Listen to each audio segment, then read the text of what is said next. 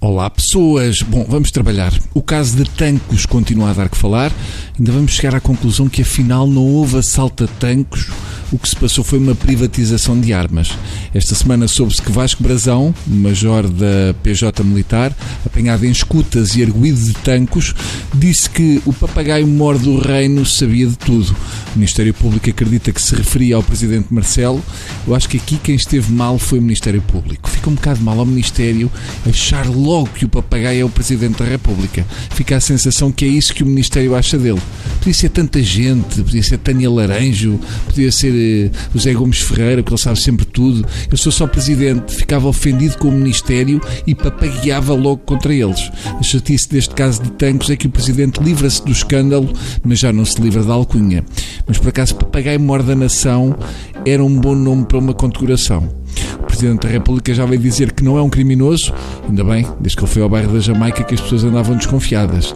E depois há aquelas fotos do professor Marcelo com o Salgado no Estoril Open e as pessoas começam a imaginar coisinhas. O ex-ministro da Administração Interna também foi apanhado a enviar SMS a um deputado do PS, onde confessava que já sabia que as armas iam ser entregues.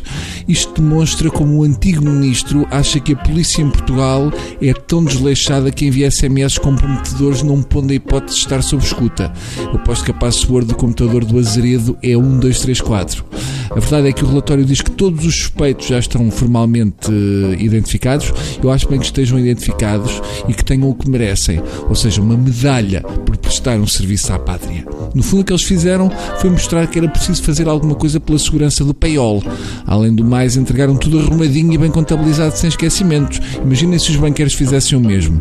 O Salgado e os amigos, durante a calada da noite, deixavam ao lado da sede do novo banco 8 mil milhões de euros. Isso é que era. Devolviam as caixas todas cheias com a massa que gamaram nos bancos e mais uns trocos. Entretanto, Ferro Rodrigues diz que Tancos não belisca Costa e Marcelo. Reagiu bem. Que pena não terem roubado armas em Alcochete. De certeza que Ferro Rodrigues teria reagido com mais calma. Diz também o Presidente da Assembleia da República que é preciso confiar e deixar a justiça trabalhar. Eu, eu gosto deste Ferro Rodrigues em modo imódium rápido. Já lá vai o tempo em que ele se estava a cagar para o segredo de justiça.